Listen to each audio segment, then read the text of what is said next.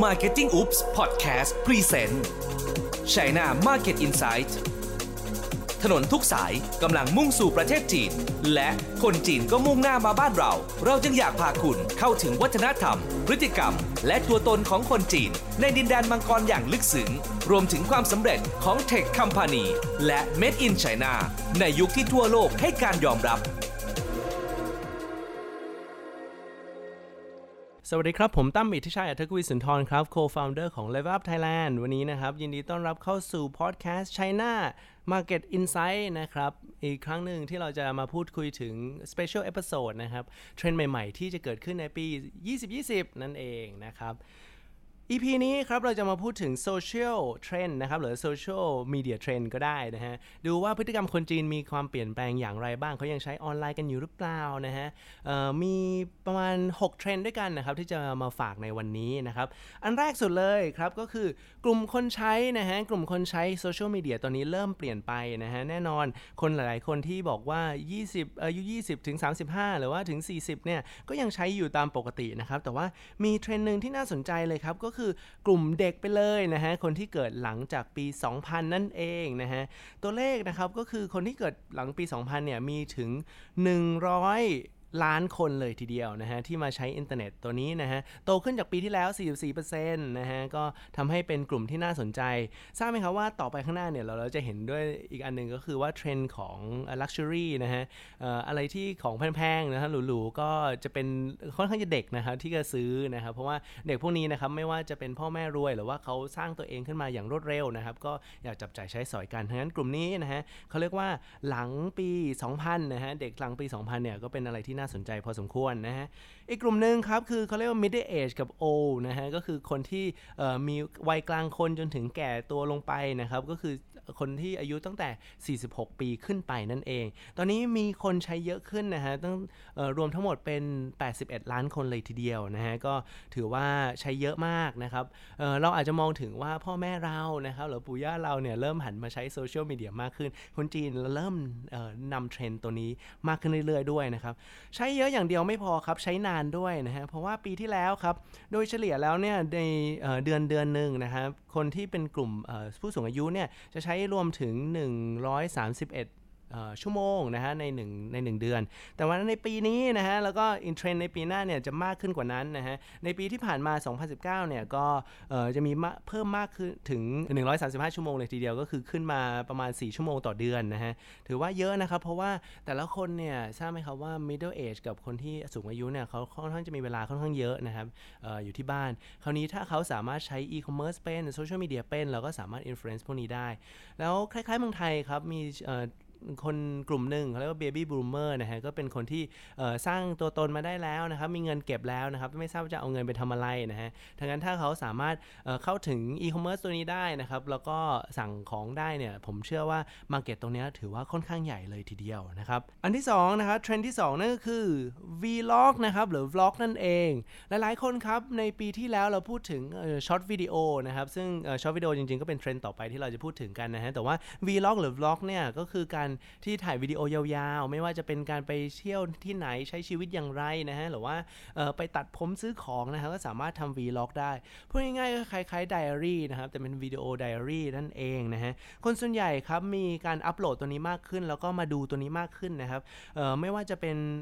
ในในแพลตฟอร์มต่างๆนะฮะแต่แพลตฟอร์มหนึ่งที่น่าสนใจคือ Bilibili ครับ Bilibili เนี่ยเป็น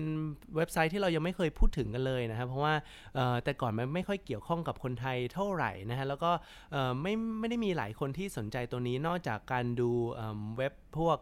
ซีรีส์ที่เป็น pirate CD นะฮะก็คือของของปลอมนั่นเองนะฮะของลักลอบออดูซีรีส์กัน แต่ตอนนี้ฮะออนอกจาก Tencent เนี่ยมีรู้สึกจะมีหุ้นประมาณ 10%ในนั้นนะฮะอาลีบาบาครับได้เข้ามาซื้อแล้วเรียบร้อยนะฮะก็มีหุ้นประมาณ 10%เท่าๆกันแปลว่าเป็นแพลตฟอร์มที่น่าจับตามอง เพราะว่าเป็นทั้งออของ Tencent นะฮะแล้วของอาลีบาบานะฮะยักษ์ใหญ่ 2 เจ้าเลยทีเดียว เขาบอกอกครับว่าตอนนี้นะฮะในบิลลี่บิลลี่เนี่ยตั้งแต่เทียบกับปีที่แล้วนะฮะในปีนี้เนี่ยมีคนอัปโหลดวล็อกนะครับมากกว่าปีที่แล้วถึง 7.6เท่าเลยทีเดียวนะครับ โอ้โห เยอะแยะมากมายนะฮะ คล้ายๆกับเวลายูทูบเบอร์นะฮะ เวลาไปเที่ยวต่างประเทศ แล้วก็เขาก็บอกว่าไปเที่ยวไหนบ้างแนะนำการท่องเที่ยว อันนี้ก็เช่นเดียวกันครับคนจีนส่วนใหญ่เวลาเที่ยวต่างประเทศเขาก็จะถ่ายทำวิดีโอนะฮะ แนะนำสถานที่ท่องเที่ยวสถานที่ช้อปปิ้งนะฮะ ซื้อของอะไรกลับมาดีนะครับ เสร็จแล้วก็เอาไปแชร์อยู่ในโซเชียลมีเดียของเขานะครับออนอกจากนั้นนะฮะ ไม่ว่าจะเป็นซื้อของออในเมืองของเขาก็ก็ดีนะครับ กินข้าวของเขาก็ดีเขาชอบแชร์พวกนี้มากนะเทรนด์ของเขาเนี่ยก็ยังคล้ายๆเดิมนะครับ ชอบคล้ายๆเดิม แต่ว่าเขาจะถ่ายวิดีโอยาว พวก vlog อะไรพวกนี้มากขึ้นครับผม เทรนด์ที่ 3 ครับ ก็คล้ายๆกันแต่ว่าเป็นไลฟ์นะครับผม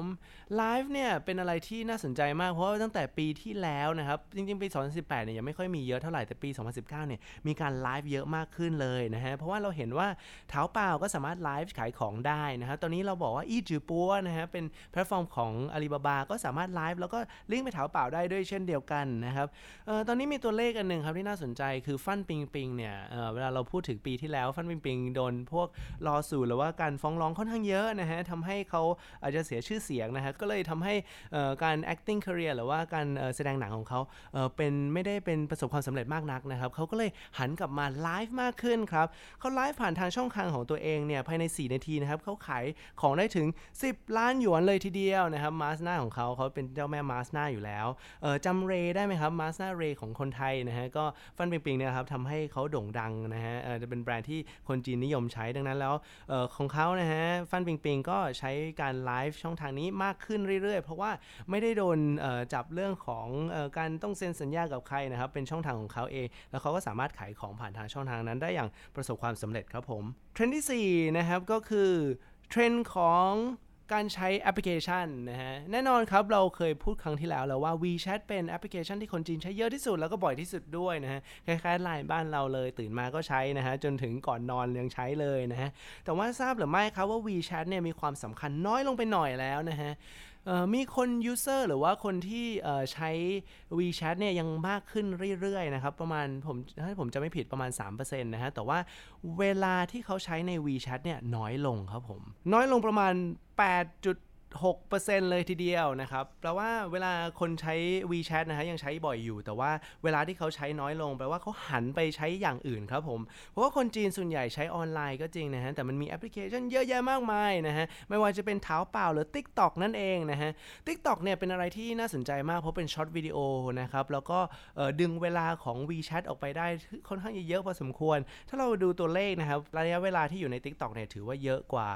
WeChat นะฮะ แล้วก็เติบโตขึ้นเรื่อยๆด้วยนะครับทั้งนั้น TikTok เป็นอีกช่องทางหนึ่งที่น่าสนใจนะครับในการทำการโฆษณานะฮะนอกจากนั้นเองนะฮะถ้าเราพูดถึงคนที่อายุมากแล้วนะฮะเขาก็จะเริ่มใช้พวกเอ่อ Taobao นะฮะมากขึ้น Alipay มากขึ้นนะครับแล้วก็พวก QQ TikTok ก็ยังเป็นอะไรที่น่าสนใจอยู่นะครับทั้งนั้นก็เป็นเทรนด์ใหม่ๆ ว่าแอปพลิเคชัน ไม่ใช่ WeChat อย่างเดียวอีกต่อไปนะครับแต่ว่าเขาเริ่มโตไป